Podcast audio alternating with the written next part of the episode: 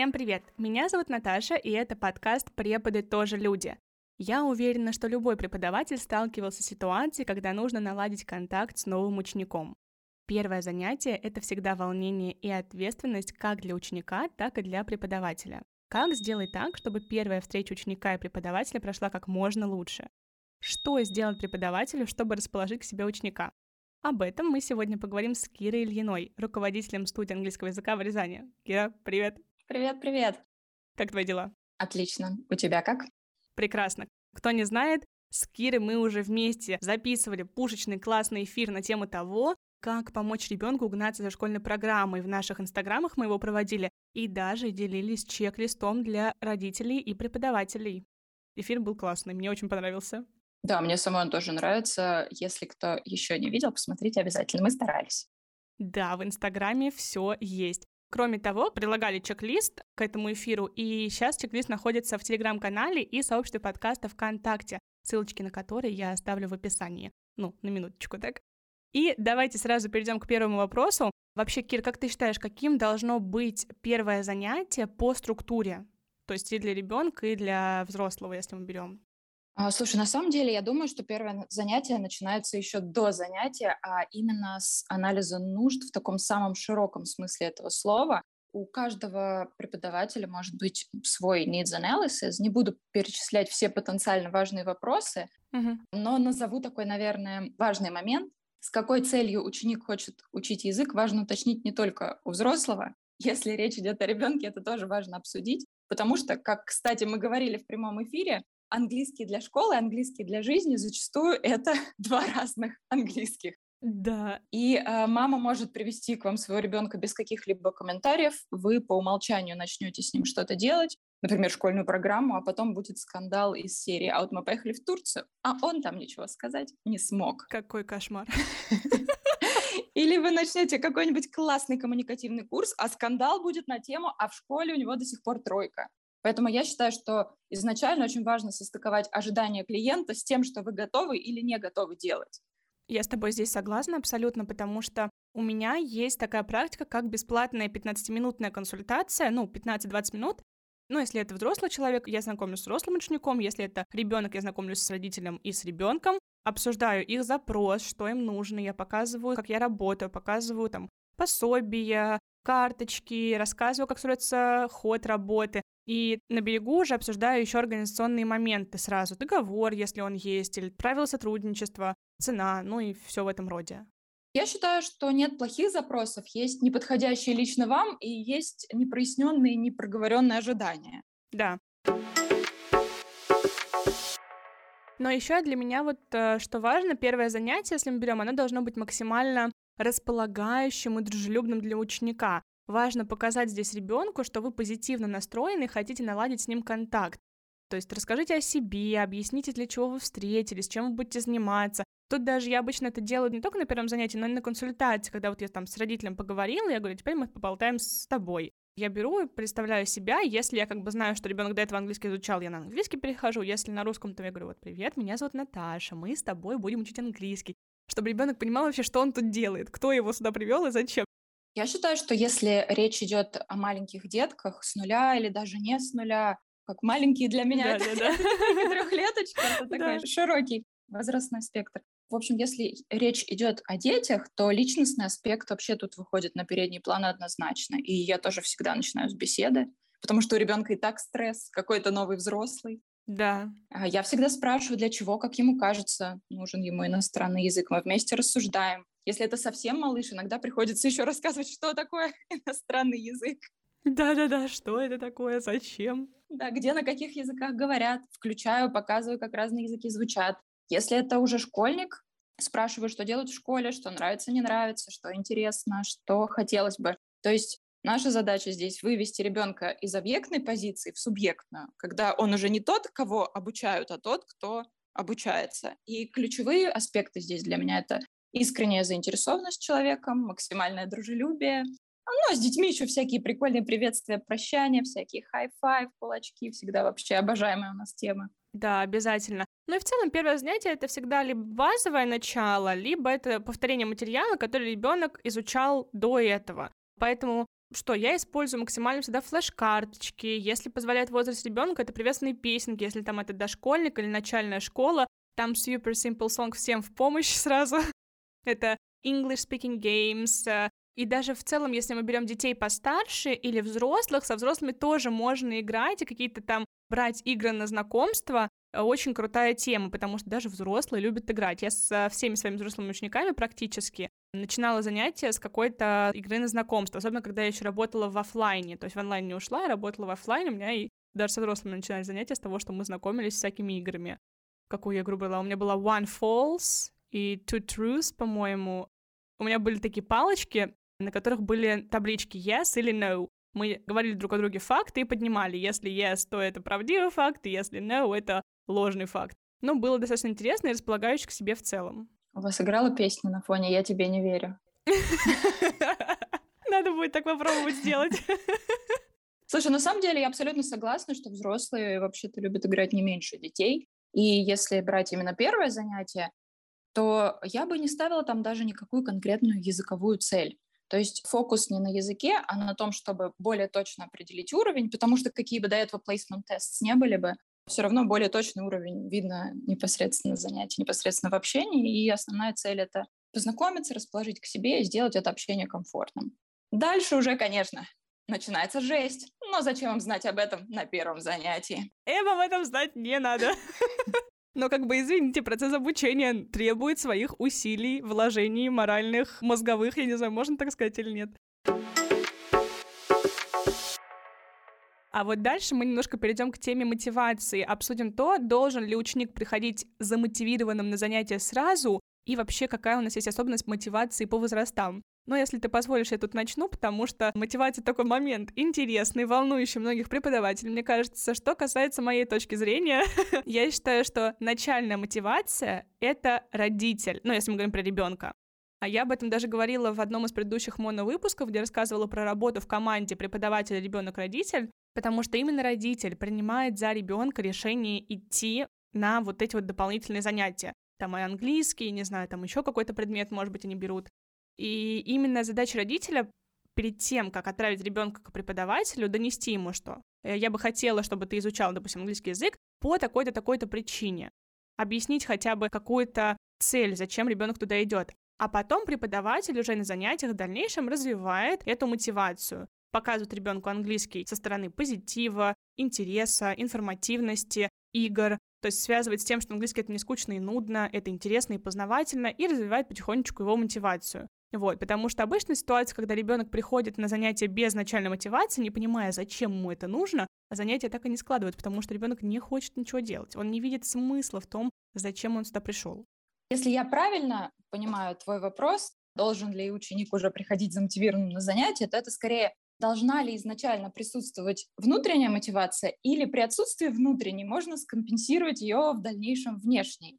Ну, как-то так. То есть хотя бы какая-то внутренняя мотивация, что родитель проговорил с ребенком. Смотри, у нас с тобой, допустим, есть такая ситуация в школе, что с английским как-то не ладится. И если ты со мной согласен, нам нужно что-то с этим сделать. Давай предлагаю нанять репетитора. Объясни, что это нужно для того, чтобы мы с тобой могли исправить ситуацию в школе. Ребенок такой, да, не хочу двойку по английскому, хочу хотя бы что-то исправить. Или, допустим, у меня были ситуации, когда ко мне приходили дети, кто спортсмены, и им английский нужен, они мне сами об этом говорили на первой консультации, когда мы с ними болтали, я говорю, как ты сам считаешь, зачем тебе нужен английский? Ну вот э, я спортсмен, и я когда вырасту, мне нужно будет необходимо улетать на сборы в другие страны. Если я стану профессиональным большим спортсменом, там играть с другими командами иностранными, мне нужно коммуницировать с ними на английском языке. Потрясающая мотивация, я считаю. Да, вот я считаю, что это как раз-таки пример истинной мотивации, потому что истинная мотивация, как по мне, она внутренняя. Да. да потому что мотивация — это такое побуждение удовлетворить потребность.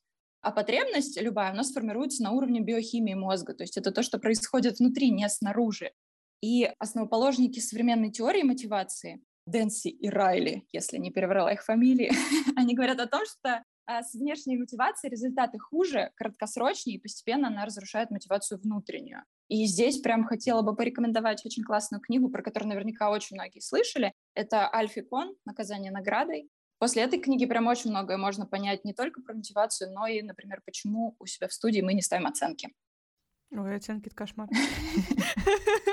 Просто еще что касается, если мы говорим про взрослых, про мотивацию взрослых людей, тут уже намного проще, нежели с детьми, потому что взрослый, взрослый ребенок хотела сказать, извините, взрослый человек сам а, принимает решение, у него нет а, никакого давления в пользу школы или университета, он сам понимает, зачем ему это надо, допустим, мне нужен для работы английский, мне нужно пойти его учить. Есть цель, есть решение, есть как бы куда двигаться дальше. Или я хочу переехать в другую страну, что нужно правильно? Английский. Есть цель, ты к ней идешь и находишь для этого себе специалиста. То есть, конечно, вопрос мотивации детей достаточно такая тяжелая тема. А, в любом случае, для внутренней мотивации критичный выбор и интерес человека. То есть, если его привели насильно, результат будет соответствующий. Есть, конечно, шанс, что постепенно он сам заинтересуется, втянется, но изначально такой подход мотивацию убивает. Опять же, да, нужно уточнить про ученика, какого возраста идет речь, потому что мотивация по возрастам будет сильно меняться.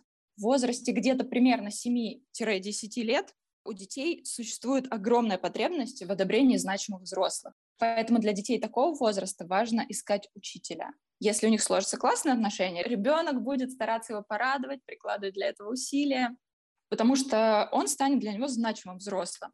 А родителям в этом возрасте важно этим чувством не манипулировать, не навязывать ребенку те занятия, которые им хочется, потому что тут это довольно легко сделать. Родители же значимые взрослые, и ребенок может соглашаться из желания заслужить их одобрение. Но тут важно учитывать интерес ребенка, чтобы в подростковом возрасте, когда это перестанет работать, это не аукнулось. Плюс это очень сильно поможет ребенку в жизни определиться с тем, чем он хочет заниматься. Абсолютно с тобой согласна. Вот ты до этого сказала, что если ребенка привели насильно, это ни к чему не приведет. И у меня был такой случай, я тебе даже про него один раз рассказывала, но мы с тобой созванивались не в подкасте уже. Это наша секретная история. Да-да-да-да-да. Пришел мальчик-подросток, 12 лет. Я думаю, что да, это уже такой переходный достаточно возраст идет. И вот это была ситуация, когда ребенок пришел насильно. То есть его заставили, ему как бы по сути ничего не сказали, просто это надо. Все. Для чего надо, кому надо, непонятно. И это был, наверное, самый тяжелый случай работы у меня за все мои годы, потому что ребенок не хотел делать ничего. Домашки нет, школьные тесты, там двойки, тройки. Наши какие-то работы, все там э, было как-то тяп-ляп. Опоздания постоянные, и как бы ты как преподаватель хочешь поговорить с ребенком, объясняешь ему, что давай с тобой попробуем найти, для чего тебе может пригодиться английский, может быть, для будущей работы. То есть я даже пыталась заниматься вопросом мотивации, разговаривать с ребенком в конец занятия, чтобы пытаться найти вот эту вот золотую середину, может быть, хотя бы как-то заинтересовать его. Но проблема в том, что ребенок не хочет находить мотивацию, ему это не нужно, он не хочет искать, для чего ему нужен английский. И это, конечно, проблема большая. Я потом отказалась в итоге от этого ученика, потому что, ну, как бы, моя нервная система тоже не железная, и я не люблю работать с теми, кому не интересно. Когда не интересно, проще уже расстаться с учеником, и, во-первых, себе облегчить жизнь, а во-вторых, отстать от ребенка, потому что если это ему не надо, он не будет это делать. Я опять же таки тоже про это в одном из выпусков говорила. Потом он вырастет, поймет, что ему нужен этот английский, допустим, там лет в 30. Вот пойдет он его учить, и вот тогда он ему будет нужен. А сейчас он ему не нужен, вот и отстаньте от ребенка. У меня, кстати, был тоже случай, когда я целенаправленно сдалась. У мальчика был конфликт с мамой, потому что она хотела, чтобы он ходил на занятия, а он не хотел. И там был просто самый пик подросткового возраста.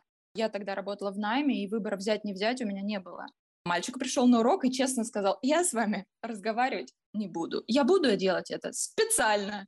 Меня нельзя заинтересовать, Мама меня не понимает, я просто не хочу, и я буду молчать. И свое сдержал и молчал три бесконечных урока по 90 минут. Вот что значит подростковый возраст. Зато честно.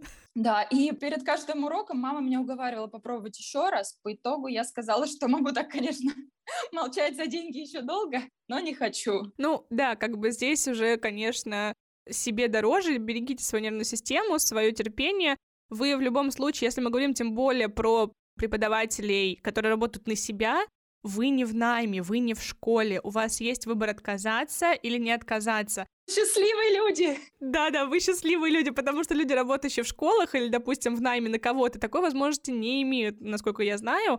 Поэтому берегите себя и свое терпение. Всегда найдутся те люди, которым это будет актуально. Если уж так получилось, что у вас пришли ученики, которым это совсем не нужно, их там мама заставила. Если суммировать, то, по моему мнению, есть у ребенка желание учить язык, супер, идем.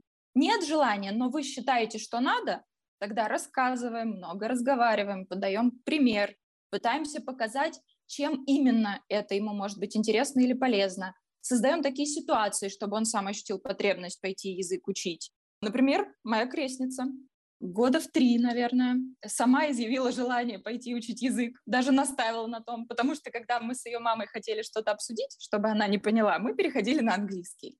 А ей очень хотелось знать, о чем мы там говорим. Ну все, появилось желание, супер, идем. Не появилось, не настаиваем, потому что ни к чему хорошему это не приведет. Как умно получилось, как вы умно ее смотивировали. Неплохо, неплохо. Мы вообще очень хитрые, коварные женщины. Неплохо. У меня была похожая ситуация, только не с крестницей, а с моей ученицей, с которой мы до сих пор занимаемся. Мы начали с девочкой заниматься, когда я было 5 лет.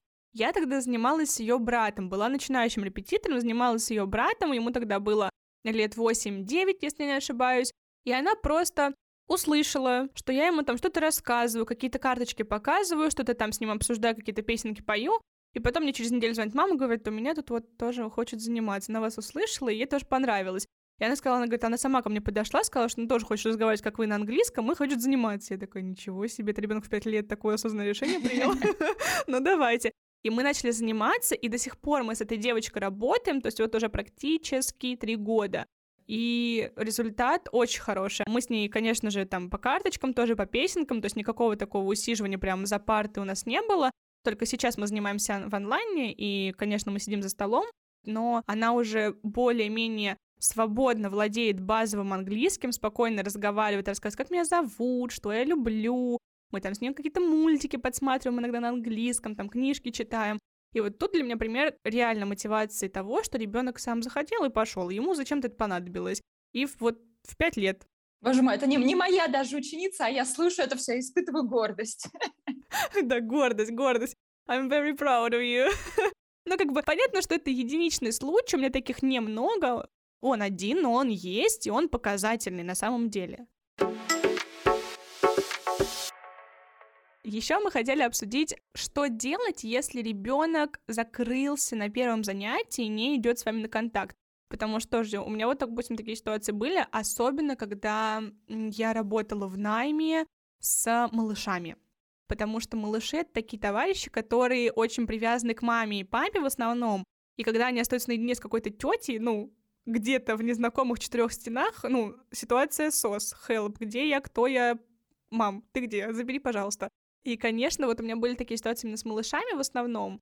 Что я считаю нужно сделать в такой ситуации? Во-первых, ни в коем случае не пытаться давить, пристыдить, там, ой, а как ты себя так плохо ведешь-то при взрослых людях. Не пугать бабайкой. Да, не пугать бабайкой или серым волком. Просто почему вы боитесь английского? Да, потому что мне учительница говорила, что меня бабай заберет. У нас сегодня такой ха-ха выпуск. И тем более ни в коем случае не отвечать ребенку тем же, то есть не копировать его модель поведения. Ну, как бы тоже не отворачивать в сторону, ну, ты со мной не разговариваешь, я с тобой тоже не буду. Кто из вас взрослый, помните, пожалуйста.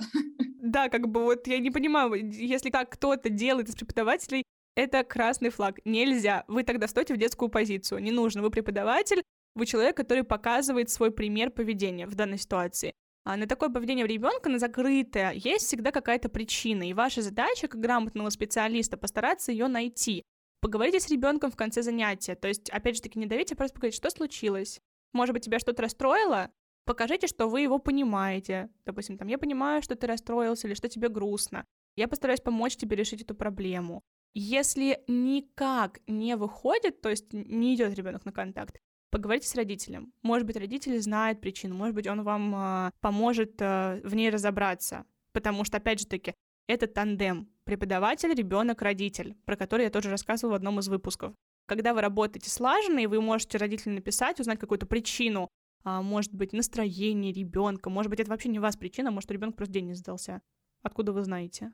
Я согласна с тобой на сто процентов, что в данном случае должен быть такой рабочий тандем, потому что причина э, закрытости этой может быть еще и следствием внутренних проблем в семье, протеста какого-то. Такие примеры у меня, кстати, вообще тоже были. Давным-давно я еще выезжала на дом, и у меня был ученик, который очень жестко протестовал против родителей, потому что они много очень работали, ему не хватало их внимания. И когда я пришла первый раз, он просто закрылся от меня в ванной. Потом на следующий раз он спрятался под кроватью, потом где-то еще.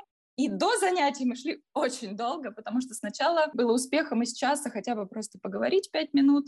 Я садилась под дверью ванны и начинала перечислять все, что вижу в его комнате. Говорить, о, Лего, тебе нравится? Я тоже люблю. М-м, классный рисунок. Это, кажется, леса.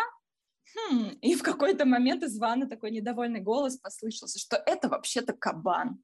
А мне-то вообще только это и нужно было. Коннект случился, это уже хорошо. Ну, опять же, да, что тут было с моей стороны? Это был э, искренний интерес, дружелюбие, желание помочь. Но тогда я была еще очень молода, и меня было легко поймать на вот это вот «только вы можете помочь». И мне было важно доказать, что да. Сейчас, если честно, так геройствовать я бы не стала, потому что это слишком ресурсозатратно. Я с тобой здесь согласна. То есть моя позиция преподаватель не аниматор. Он не должен скакать конем перед ребенком, вот лишь бы ты сказал слово. Да, бывают ситуации ребенка, когда он э, закрывается, что-то случилось, что-то произошло, и эту ситуацию можно решить. То есть, допустим, там, я не знаю, ну, у меня была ситуация, когда ребенок просто, у него было несколько контрольных за день в школе, ему поставили двойку, и вечером все, ситуация, ну, как бы, I feel bad, мягко говоря. И понятно, что тут что я могу сделать? Окей, я тебя не буду сильно нагружать, давай мы с тобой сейчас немножечко здесь посмотрим домашнее задание, тут мы с тобой посмотрим нашу программу, а под конец занятия посмотрим мультик с тобой, окей? Так пойдет? Да, хорошо, все. Нашли причину, я немножечко сделала программу занятий не такой сложной на этот вечер, чтобы ребенка еще больше не сделать уставшим, и все. Когда у меня были такие ситуации с малышами, Обычно это были группы малышей, когда я видела, что ребенок закрылся и никак не идет, и он еще начинает паниковать и плакать, что мамы рядом нет. Я просто выходила в зал, где у нас были родители сидели, и я говорю, тут вот там, например, там у Вари немножечко там она переживает за маму. Может быть, вы с ней посидите, или хотите, она выйдет к вам, и вы потом ее заведете обратно, когда она успокоится. Да, хорошо. Потому что понятно, что у всех бывают там эмоциональные скачки, у детей особенно, у меня тоже. Да, у меня тоже, я тоже человек. Преподы тоже люди, у нас тоже нервные срывы случаются. Понятно, что у детей разные эмоциональные ситуации случаются, но как бы здесь важно понять, что преподаватель не детский психолог. Он не будет сидеть с ребенком, проводить консультацию, какие у тебя сегодня проблемы, что у нас сегодня случилось. Он попробует э, найти с вами контакт, но если ребенок на него ни в какую не идет, преподаватель не будет превращаться в аниматора или психолога потому что преподаватель — это преподаватель, человек, который дает знания в первую очередь. Но это моя позиция в данном случае. Как строго. Ну, я с тобой полностью согласна. Потому что иначе это превращается в какое-то вот уже, я не знаю, в дальнейшем ученики начинают садиться на шею, что ли, то есть начинают вываливать свои эмоции на преподавателя в большей степени, если так можно вообще сказать. Границы, я думаю, тут тоже важны, как и везде. У меня тут была ситуация недавно, а, у меня у одного из моих преподавателей в студии собралась новая группа малышей, и я ему все так постоянно с ним обсуждала, говорю, ну вот, придут твои малыши, малыши, малыши, малыши. У них проходит первое занятие, а тут надо отметить, что речь шла о шестилеточках. Угу. И после первого занятия он мне пишет, Кира, ну зачем ты говоришь, что они малыши? Они же уже люди. И, кстати, еще что важно сказать, если у вас ребенок, опять же таки, ученик вообще закрылся, не выходит на контакт, может быть причина в том, что вы просто не сошлись как преподаватель и ученик. И здесь в этом плане тоже лучше отказаться, посоветовать людям найти кого-то другого, может быть, другого преподавателя, может быть, вы даже сами можете дать им контакты своих коллег, кого вы знаете, просто потому что иногда не случаются коннекты между учеником и преподавателем, это тоже окей, потому что мы люди все в целом, и у нас разные характеры, разные модели поведения, Возможно, просто причина в том, что вы не нашли контакт, людям просто проще сменить преподавателя в данной ситуации, мне кажется. Да, можно долго прыгать с бубнами, а можно пойти более простым путем. И, возможно, с другим человеком ему будет проще. И это нормально. Это не делает вас плохим преподавателем, это не делает ученика каким-то не таким. Просто вы разные, вы не подходите друг к другу. Это жизнь, это нормально. Да-да-да-да-да. Именно так. То есть здесь тоже не нужно сразу пытаться на себя скинуть вину, что вот я плохой препод, у меня ничего не получается. У меня есть еще один лайфхак. Давай. А, если вас заранее предупредили, что ребенок сложно идет на контакт, то есть вы уже знаете, на что вы идете, нужно выяснить у родителей его интересы и что-то про это погуглить. И даже если ребенок супер замкнулся и на контакт не идет, можно сказать, а что тебе нравится делать? А я вот, например, недавно увлеклась, ну, не знаю, ниндзяго, и мне очень нравится. но пока еще не очень разобралась, не пойму, там Ллойд там злодей или нет. Кажется, что да. Ну, кому не захочется в этот момент поправить. Абсолютно согласна с тобой. У меня, кстати, еще есть ситуация, когда у меня занимается девочка, которая очень любит рисовать. Она прямо это обожает, она этим горит, и у нее очень красиво получается рисовать. Я недавно выкладывала в Инстаграм, ребенок нарисовал мне на 8 марта открыточку, и так как мы занимаемся онлайн, мама мне ее отправила в WhatsApp фотографии. Да, там были орфографические ошибки небольшие, я закрыла мне глаза, но это было потрясающе красиво нарисовано. Чтобы вы понимали, у меня в школе по ИЗО было два. И я этого не стесняюсь. Я даже сейчас так не нарисую, как ребенок нарисовал мне в школьном возрасте. Я обалдела. И девочка очень любит рисовать, и ей это на занятиях тоже помогает. То есть, конечно, я не люблю превращать занятия в художественную школу, когда это начинает переходить границы уже занятия. Но иногда я позволяю, допустим, говорю, а вот здесь, в этом задании, можно рисовать на экране, проводить, допустим, там линии, если мы идем на какое-то задание на матч, или что-то написать нужно. Я разрешаю рисовать, и ребенок таким образом как бы совмещает приятное с полезным. Тоже такой скачок к интересу, если так можно выразиться. Ну, хотя ребенок пришел и так уже замотивированный на занятия, и в целом готовый заниматься, открытый, ну, как бы я немножко подпитываю это возможностью дать немножечко покалякать. Мне кажется, что я видела даже этот рисунок у тебя в Инстаграме. Мне очень понравилось, я умилялась. Я тоже все храню, все, что мне рисовали, все мои портреты. Ну, просто девочка еще заранее до этого занятия узнала. Она говорит, Наташа, what do you like? О, я говорю, I like pugs, I like coffee, и что-то я там еще, по-моему, flowers сказала или что-то такое. Я не помню, что было третьим пунктом, но, короче, потом мне присылает мама открыточку с мопсом и с этим кофе. Я говорю, господи, я сейчас заплачу. Просто комбо. Так, последний пункт, который мы хотели обсудить, это должен ли родитель присутствовать на первом занятии? Вообще присутствие родителя на первом занятии лично для меня важно только в том случае, если ребенок малыш маленький, и он не может без мамы обходиться. Вот это да, тут согласна. И второй случай, когда важно, это консультация, когда мне нужно с родителем поговорить и обсудить их запрос, соответственно, и организационные моменты. Что касается занятий, это прям табу. Я не люблю, когда родители сидят на занятии. Я, конечно, об этом не говорю. То есть родитель говорит, я посижу, я говорю, хорошо, окей.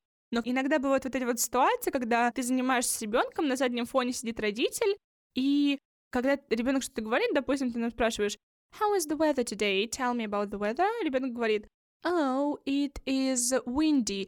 И тут где-то там с заднего плана. Ну какое windy? Там сани на улице.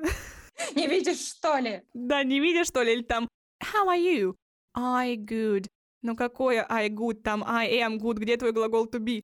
И ты думаешь, ну господи, ну зачем вот вы это делаете? Зачем вам я здесь? Да, зачем вам тогда я, если вы и так знаете английский? Я просто знаю, что некоторые родители, которые знают английский, а, любят детей поправлять, хотя они на занятиях видят, что я этого сразу не делаю. То есть, если ребенок ошибается, допустим, говорит мне вместо I am good, I good, я говорю, ага, you are good.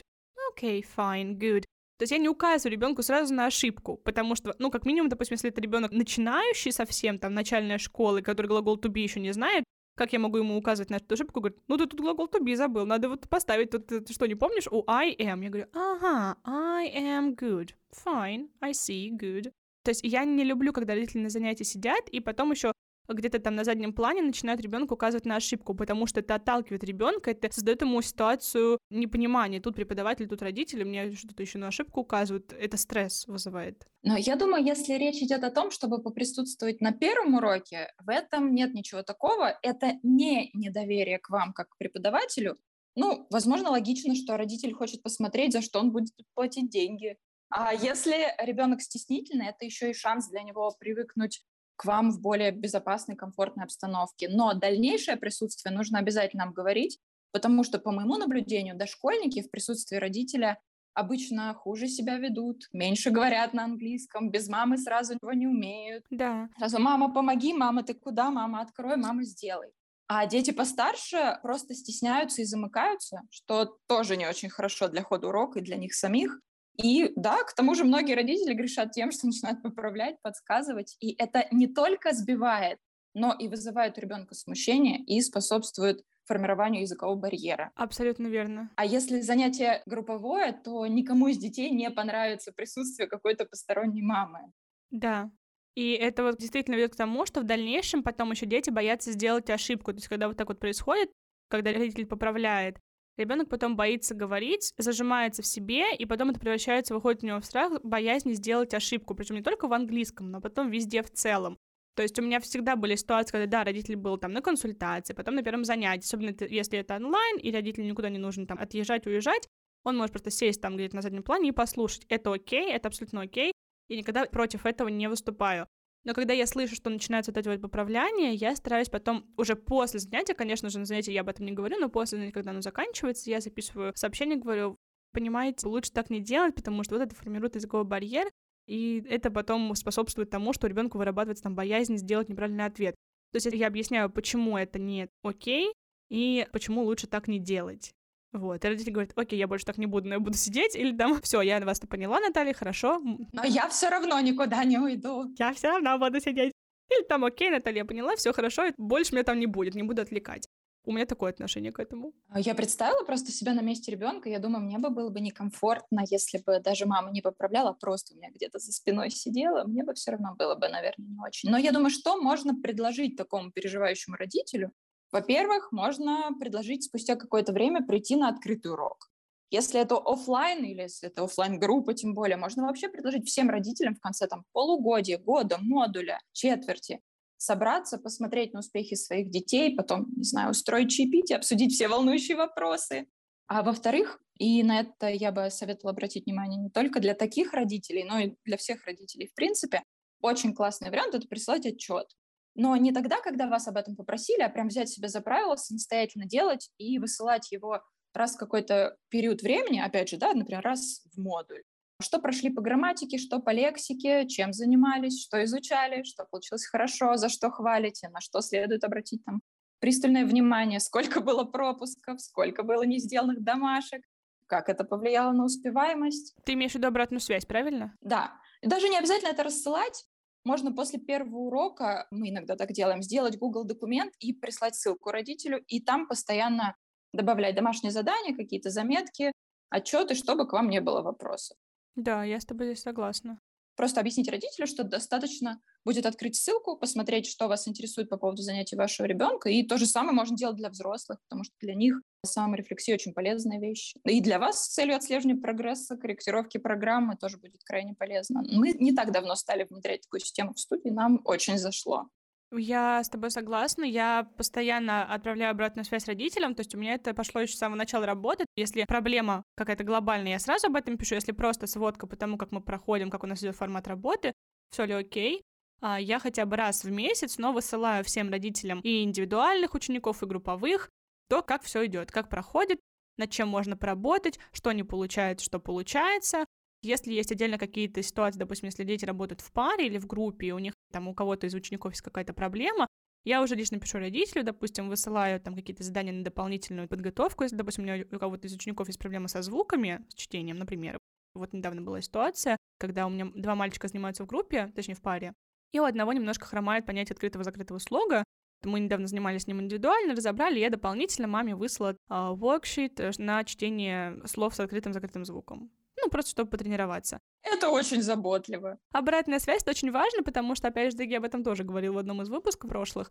Родитель должен понимать, за что он платит деньги. Если мы говорим про а, взаимодействие клиента и преподаватель, очень важно, что родитель должен понимать, за что он вам платит деньги, а вы ему об этом говорите. Вы даете не только знания ребенку, но и знания родителю того, за что он платит и какой прогресс есть у ребенка. Это очень важно, я думаю. У меня детей пока нет, но если бы я отдавала своего ребенка на какую-то секцию, даже неважно, язык какой-то или спорт, еще что-то, мне бы очень хотелось знать, что у него получается, что не получается, как он себя ведет, все ли у него нормально, все ли у него окей, можно нам на чем-то поработать или нельзя. Ну, то есть это очень важно. Получается, мы с тобой потенциально тревожные матери. Диагностировали себе. Молодцы.